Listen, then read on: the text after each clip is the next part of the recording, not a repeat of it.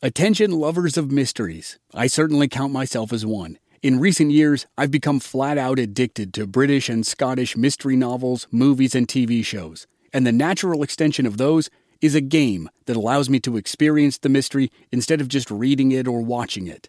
Don your own detective hat in June's Journey, a free, hidden object mobile game that delves into the captivating journey of June Parker a self proclaimed detective on a quest to unravel the mystery surrounding her sister's untimely death. It's set in the glitz and glamour of the roaring 20s, and you play as June, deciphering clues and uncovering secret plots within thousands of beautifully illustrated scenes. New chapters are added to the game each week, and you can personalize and decorate your very own Orchid Island where the story takes place. Download June's Journey on your Android or iOS device or play online via Facebook Games. Your detective journey awaits.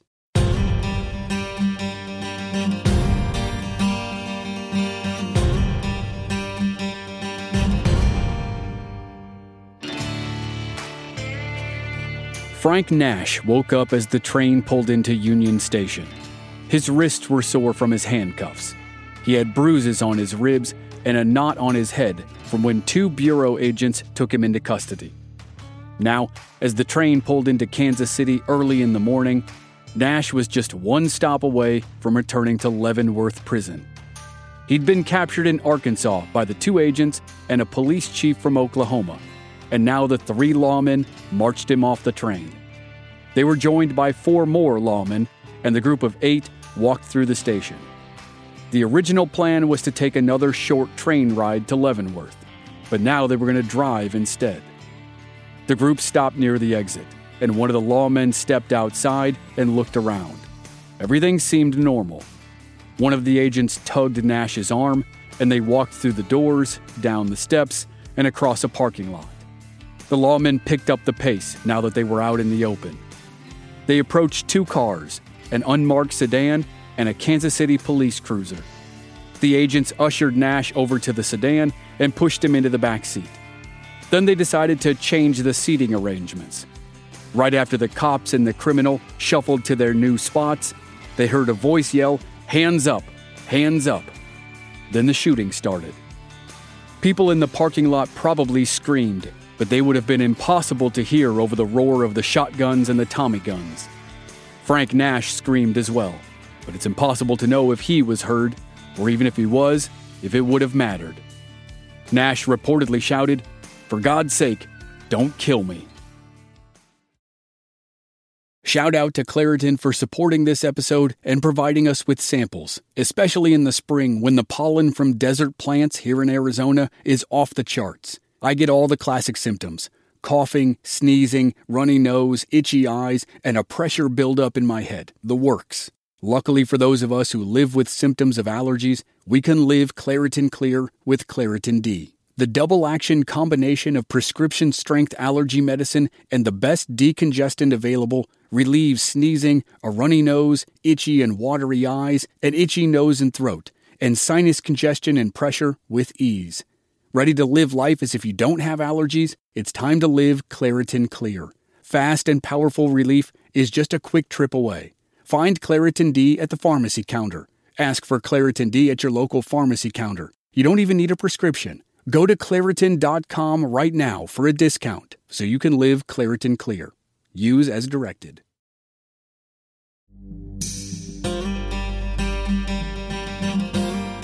From Black Barrel Media, this is Infamous America.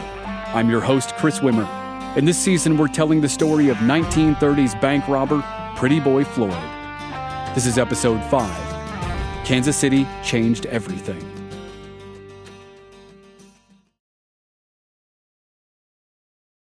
November 1932 began with the election of President Roosevelt and Charles Floyd's interview with Oklahoma journalist Vivian Brown. It ended with more upheaval in Floyd's life. His partner, George Birdwell, did something that still puzzles historians. He tried to rob a bank without Pretty Boy Floyd. Late in the month, Birdwell partnered with a man named C.C. Patterson to hit the Farmers and Merchants Bank in Boley, Oklahoma. It was the classic setup for a Floyd robbery, a small town bank in a rural setting. Boley is about an hour east of Oklahoma City and about two hours west of Floyd's hometown of Akins. Floyd wasn't part of this robbery, but it was the same strategy, though with a drastically different result. Without Floyd's combination of calm demeanor and likable personality, the robbery went wrong. Birdwell and Patterson stormed into the bank, trained their weapons on the employees and the customers, and demanded the money. After making the demand, Birdwell shot the bank president because he suspected the man had triggered a silent alarm. The employees packed up some money and gave it to Birdwell. But in the commotion, an employee was able to grab a rifle from the vault, take aim, and fire at Birdwell. Birdwell crumpled to the ground and dropped the money. He was gravely wounded, and Patterson decided it was time to leave. Patterson ordered the employees to carry Birdwell outside. As the little group moved out onto the sidewalk, cops and armed locals arrived. The employees dropped Birdwell and ran back inside, and Patterson and the cops opened fire. A getaway driver waited in a car on the street. When the shooting started, he stomped on the gas and tried to escape, but he was shot dead through the windshield. Then Patterson was shot and crashed to the ground near Birdwell. When the cops closed in, George Birdwell was beyond help. He bled out on the street outside the bank. C.C. Patterson was arrested and charged with robbery, but doctors did not expect him to survive his injuries. Patterson did survive, though information about him is scarce after that point. Presumably, he went to prison for quite a while. The bank employee who killed George Birdwell received a $500 reward from the Oklahoma Bankers Association. And now the people of Boley worried their town might be visited by a vengeful Pretty Boy Floyd. But they worried for nothing. George Birdwell was laid to rest, and newspapers reported that Floyd's wife Ruby was in attendance. Legend has it Floyd attended as well, disguised as a woman, though that's pretty hard to believe. Even though newspapers were notoriously unreliable, it's definitely possible that Ruby went to Birdwell's funeral. No one knows why Birdwell tried to rob a bank without Pretty Boy Floyd, but one of the theories revolves around Ruby. Birdwell was incredibly loyal to Charles Floyd, but Floyd believed a Boley bank robbery was too risky. So if Birdwell did it anyway, it's possible that he did it to make money to help Ruby with some medical bills that had accumulated. It's even possible that Birdwell robbed the bank as a distraction to draw some of the heat off Floyd so Floyd could visit his ex wife. That one might be a little far fetched, but newspapers certainly speculated about it in the days after the robbery, and it's not out of the realm of possibility. But there were other less notable possibilities as well.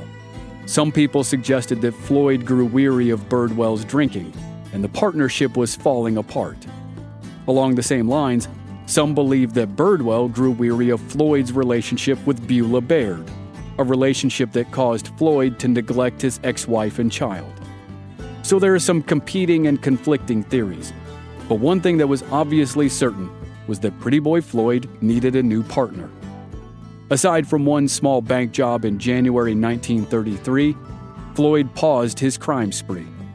There's some evidence in later years that maybe Pretty Boy Floyd was reevaluating his life. His loyal friend had just been killed. Floyd had lost multiple friends and accomplices in the past couple years. He'd been in multiple shootouts with police and had killed Sheriff Irv Kelly. He'd been forced to jump from a moving train to avoid a long prison sentence. He was wanted for dozens of crimes all over the Midwest and Southern Plains. Maybe he was thinking about retirement. Or maybe he was just thinking that he was going to continue to live fast and then die young. He laid low for the first half of 1933, but spent Mother's Day with his mother Mamie. Years later, she said that when Charles returned home on that trip, they visited his father's grave. Charles picked out a plot of land next to his father and said, Right there is where you can put me. I expect to go down with lead in me, perhaps sooner than later.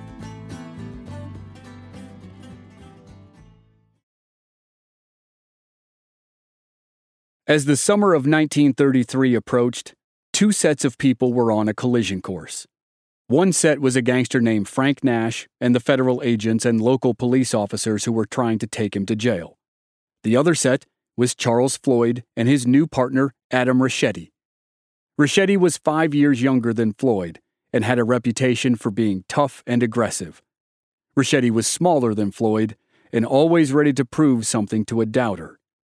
Like Floyd, Richetti had seen the inside of a jail cell by the age of 21 and also like Floyd, Richetti was attracted to a Baird sister. When Richetti teamed up with Floyd, that brought him into the orbit of Beulah Baird's sister Rose. Richetti and Rose struck up a romance almost immediately, and according to one author, it was probably a rendezvous with the Baird sisters that took the two bank robbers to Kansas City on June 16th. But on the way, there was a problem in Bolivar. Bolivar, Missouri is about 120 miles south of Kansas City. Somewhere outside town, Floyd and Richetti's Pontiac broke down. A farmer passed by and did the outlaws a favor. He offered to tow their car into town. So Floyd and Richetti hopped into the back of the farmer's truck and rode into Bolivar. By a stroke of luck, Richetti's brother Joe was a mechanic in Bolivar. The farmer dropped the Pontiac and the two bank robbers at Joe's garage. Joe met them and got to work on the car. While Floyd made small talk with the locals, Richetti stewed. He had already had several healthy pulls of whiskey that morning. By chance, the town sheriff, Jack Killingsworth, strolled into the garage. The sheriff wasn't carrying his gun, but when Richetti saw him, he panicked and drew his weapon. Richetti waved the gun at the sheriff and the other people in the garage and forced them to line up against the wall. Richetti's lack of composure had turned this simple pit stop into a fiasco. The robbers grabbed their weapons from the Pontiac and transferred them to the sheriff's car. Then they loaded the sheriff into his own car and tore out of town. They narrowly avoided a high speed shootout with a police cruiser that raced up behind them. Richetti was about to open fire when the sheriff waved his hat out the window. The pursuers got the point and backed off. As the trio drove north toward Kansas City, they stopped a motorist named Walter Griffith. The outlaws and the sheriff piled into Griffith's car, kept Griffith as a second hostage, and took off again. They arrived in Kansas City after nightfall. They called someone, most likely Beulah, and after a short wait, another car arrived. The outlaws transferred their weapons from Griffith's car to the new car and then instructed the hostages to drive back to Bolivar. If the hostages had to stop along the way, they should tell no one about their adventure and make no phone calls. Griffith and Sheriff Killingsworth said they understood, and Floyd and Richetti disappeared into the night. Two days later, newspapers across the region printed Killingsworth's account of the dash across Missouri. Much like Vivian Brown's interviews, the sheriff's reflections helped shape and reinforce the myths of Pretty Boy Floyd. Killingsworth called Floyd a right nice fellow and said he would kill a man, but not unless he had to. But I don't think any 10 men could capture him alive. Killingsworth also added that he didn't think Floyd had anything to do with the recent mayhem in Kansas City. That mayhem was one of the pivotal events of the gangster era it pushed J. Edgar Hoover to give his federal agents the freedom to do almost anything to bring down outlaws like John Dillinger and Pretty Boy Floyd. And the brazen, ruthless acts of violence in Kansas City vaulted Floyd into the unofficial spot of public enemy number two, right behind Dillinger. Though Floyd's participation in the Kansas City massacre is one of the great mysteries of the era.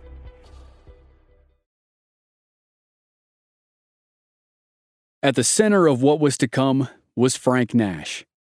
Floyd and Nash might have crossed paths at the very beginning of Floyd's outlaw career, when Floyd might have been running moonshine for John Callahan in Wichita, Kansas. Frank Nash's criminal record is the stuff of underworld lore. A felon since 1913, Nash had cracked safes and robbed banks all across the plains. He had joined Al Spencer's gang in the early 1920s and escaped the gun battle that killed Spencer. He ran with the Barker family and knocked over banks with Alvin Creepy Karpis.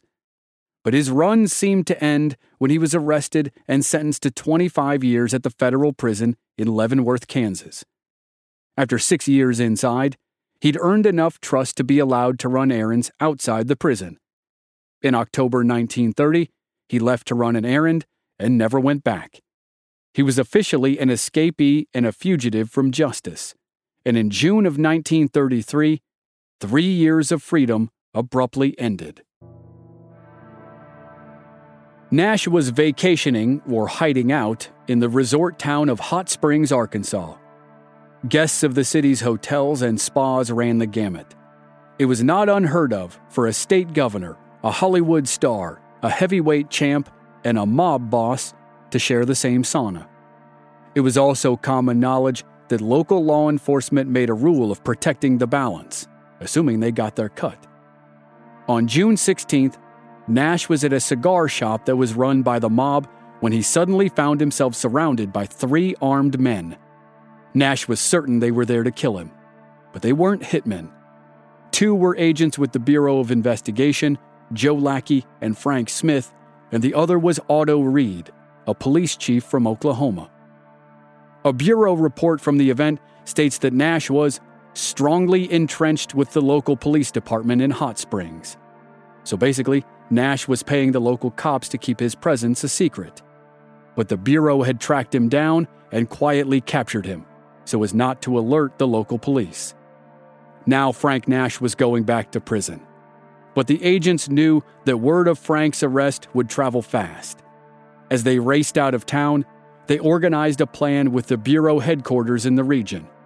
They would hurry to Fort Smith, Arkansas, and board a night train to Kansas City. In Kansas City the next morning, they would rendezvous with additional lawmen to bolster their strength. Then they would all take a quick train trip up to Leavenworth.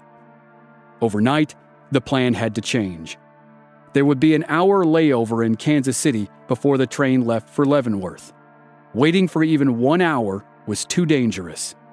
It was decided that the team would pile into cars immediately upon arrival in Kansas City and drive to Leavenworth. The ride should take less than an hour. When the train arrived in Kansas City, a group of seven lawmen, four bureau agents, two local cops, and the police chief from Oklahoma hustled Frank Nash through Union Station. They made it out to the parking lot where an unmarked bureau sedan and a Kansas City police car waited. Agent Frank Smith, Agent Joe Lackey, and Police Chief Otto Reed crammed into the back seat of the sedan. Frank Nash slid into the front seat, and that was when someone shouted at the group, and the shooting started. Three gunmen opened fire with Tommy guns and shotguns.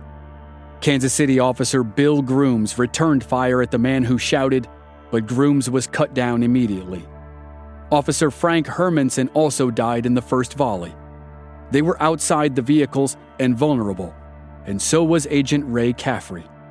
He was about to get in behind the wheel of the sedan when the gunshots threw him against the car and knocked him to the ground. He died a short time later on the way to the hospital. And being inside a car was almost as bad as being outside. The assassins raked the sedan and tore it to shreds. In the front seat, Frank Nash yelled at the gunman to spare him, but he was riddled with bullets. In the back seat, Agents Lackey and Smith dropped down to the floorboards. They were wounded, but managed to survive. Police Chief Otto Reed wasn't so lucky. He was trapped between the two agents and died at the scene. That left only Agent R.E. Vetterli alive and mobile. When the shooting started, he ducked behind a car and sprinted to the train station to call for help. But by the time reinforcements arrived, the shooting had long since stopped and the killers had escaped. The parking lot was carnage. Two police officers were dead. A bureau agent was dead. An Oklahoma police chief was dead. And Frank Nash was dead. The barrage may have lasted less than a minute, but the impact was enormous, even beyond the physical damage and the loss of life. The Kansas City Massacre, as it was about to be called, changed the status of Pretty Boy Floyd and changed J. Edgar Hoover's philosophy of how to fight criminals who are willing and able to do something like that.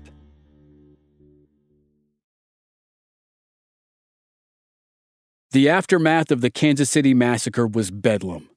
Before the bodies of the four dead lawmen and Frank Nash were cold, the scene outside Union Station was a media circus and a forensics nightmare.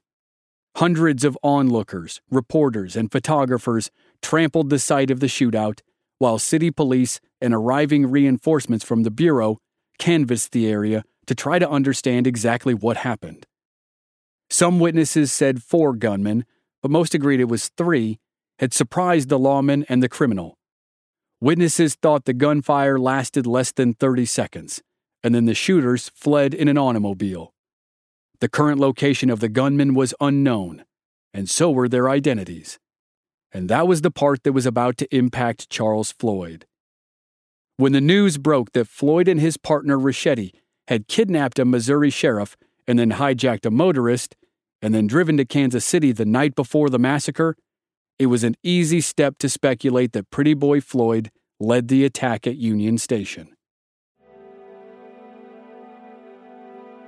The stories of the massacre almost immediately featured Floyd as a suspect.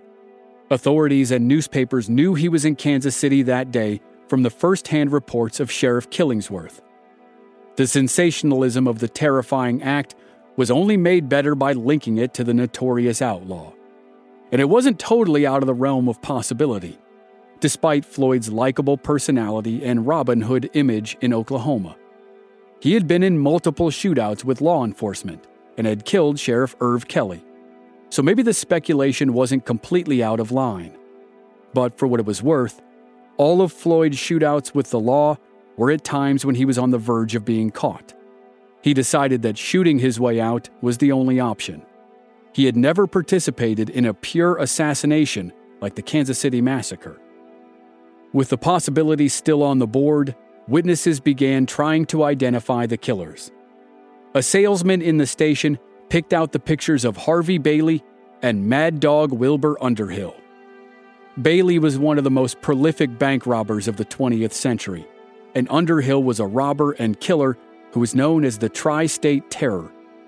Bailey and Underhill were recent partners after Underhill had escaped from prison with the help of Frank Nash.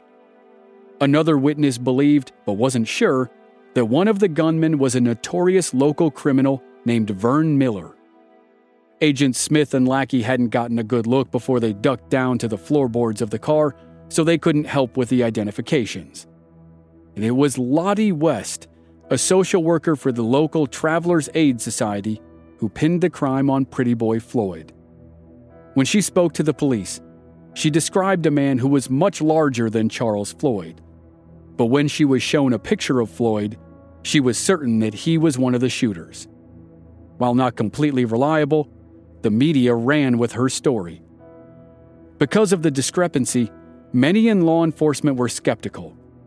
Floyd was certainly capable of violence under the right circumstances, but an assassin for hire didn't seem to fit his persona, and Floyd himself was quick to deny responsibility. Three days after the massacre, the chief of detectives for the Kansas City Police Department received a handwritten postcard. Experts compared the writing to the veiled threat that had been sent to the governor of Oklahoma the previous year probably by Charles Floyd. The writing was a match. The postcard read Dear Sirs, I, Charles Floyd, want it made known that I did not participate in the massacre of officers in Kansas City. Floyd signed it with his name, and the card was postmarked Springfield, Missouri. That was 200 miles from Kansas City. But in truth, Charles had run much farther.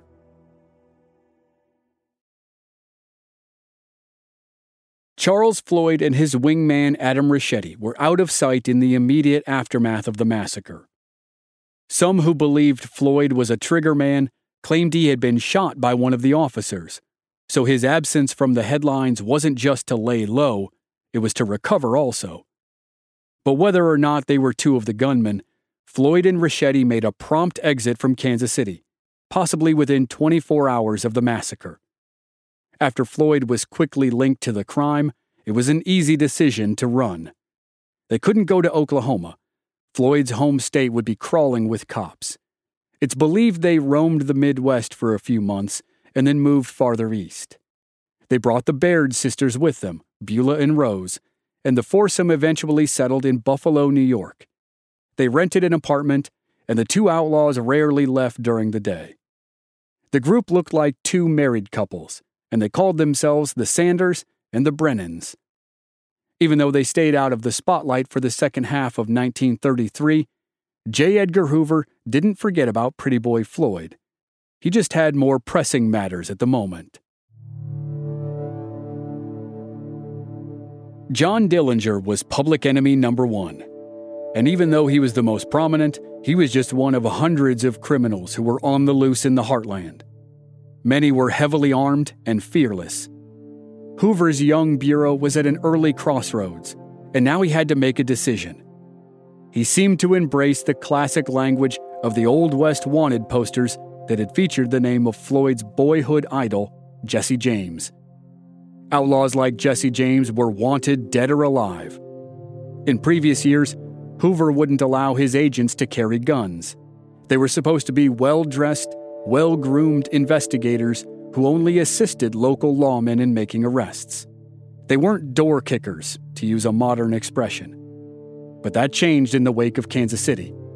Shortly after the massacre, Hoover sent a telegram to a reliable agent in San Antonio, Texas, and asked him to use every available resource to catch the killers. The agent responded by saying, With what? Pea shooters? In three words, the agent made the problem plain and simple.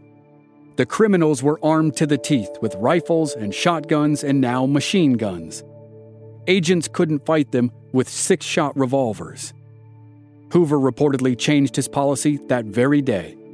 He instructed his agents to grab any weapon available and learn how to use it fast. One week later, the Bureau of Investigation bought its first two Tommy guns. The agents were going to fight fire with fire, and Hoover made his new mandate clear. He said of the gangsters, they must be exterminated, and they must be exterminated by us. And the agents had plenty of work ahead of them. John Dillinger seemed unstoppable. He and his gang marched all over the upper Midwest, robbing banks, killing people, and staging elaborate prison breaks. Dillinger was the first person to earn the soon to be legendary title of Public Enemy Number One on a federal level. Al Capone was called Public Enemy Number One four years earlier by local authorities in Chicago. But Dillinger was first on the Bureau's list and the second half of 1933 didn't belong solely to Dillinger.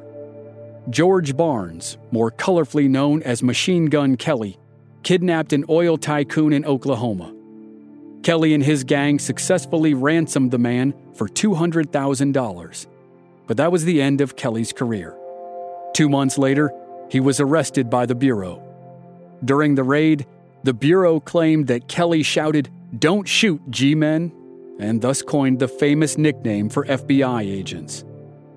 Over the course of that year, from the summer of 1933, when the Kansas City Massacre happened, to the summer of 1934, lawmen on every level, federal, state, and local, took down celebrity outlaws and small time crooks alike. Machine Gun Kelly joined Al Capone at Alcatraz prison.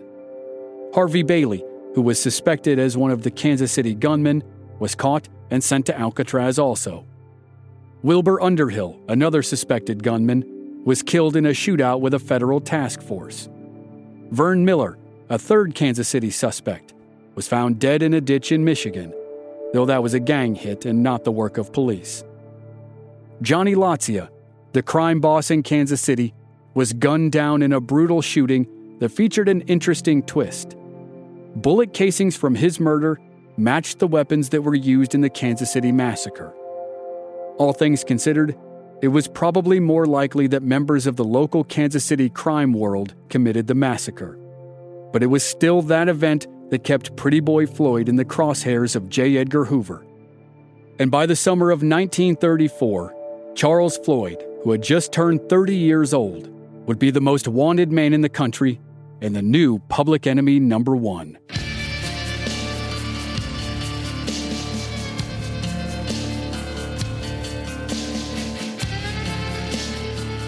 Next time on Infamous America, Charles Floyd emerges from hiding, and a simple drive from Buffalo to Ohio turns into a disaster that leads to the final hours of the life of Pretty Boy Floyd.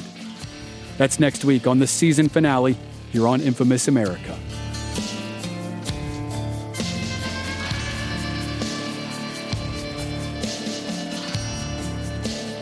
Members of our Black Barrel Plus program don't have to wait week to week for new episodes. They receive the entire season to binge all at once with no commercials, and they also receive exclusive bonus episodes. Sign up now through the link in the show notes or on our website, blackbarrelmedia.com. Memberships begin at just $5 per month. This season was researched and written by Jamie Lyko. Original music by Rob Valier. I'm your co writer, host, and producer, Chris Wimmer. Find us at our website, blackbarrelmedia.com, or on our social media channels.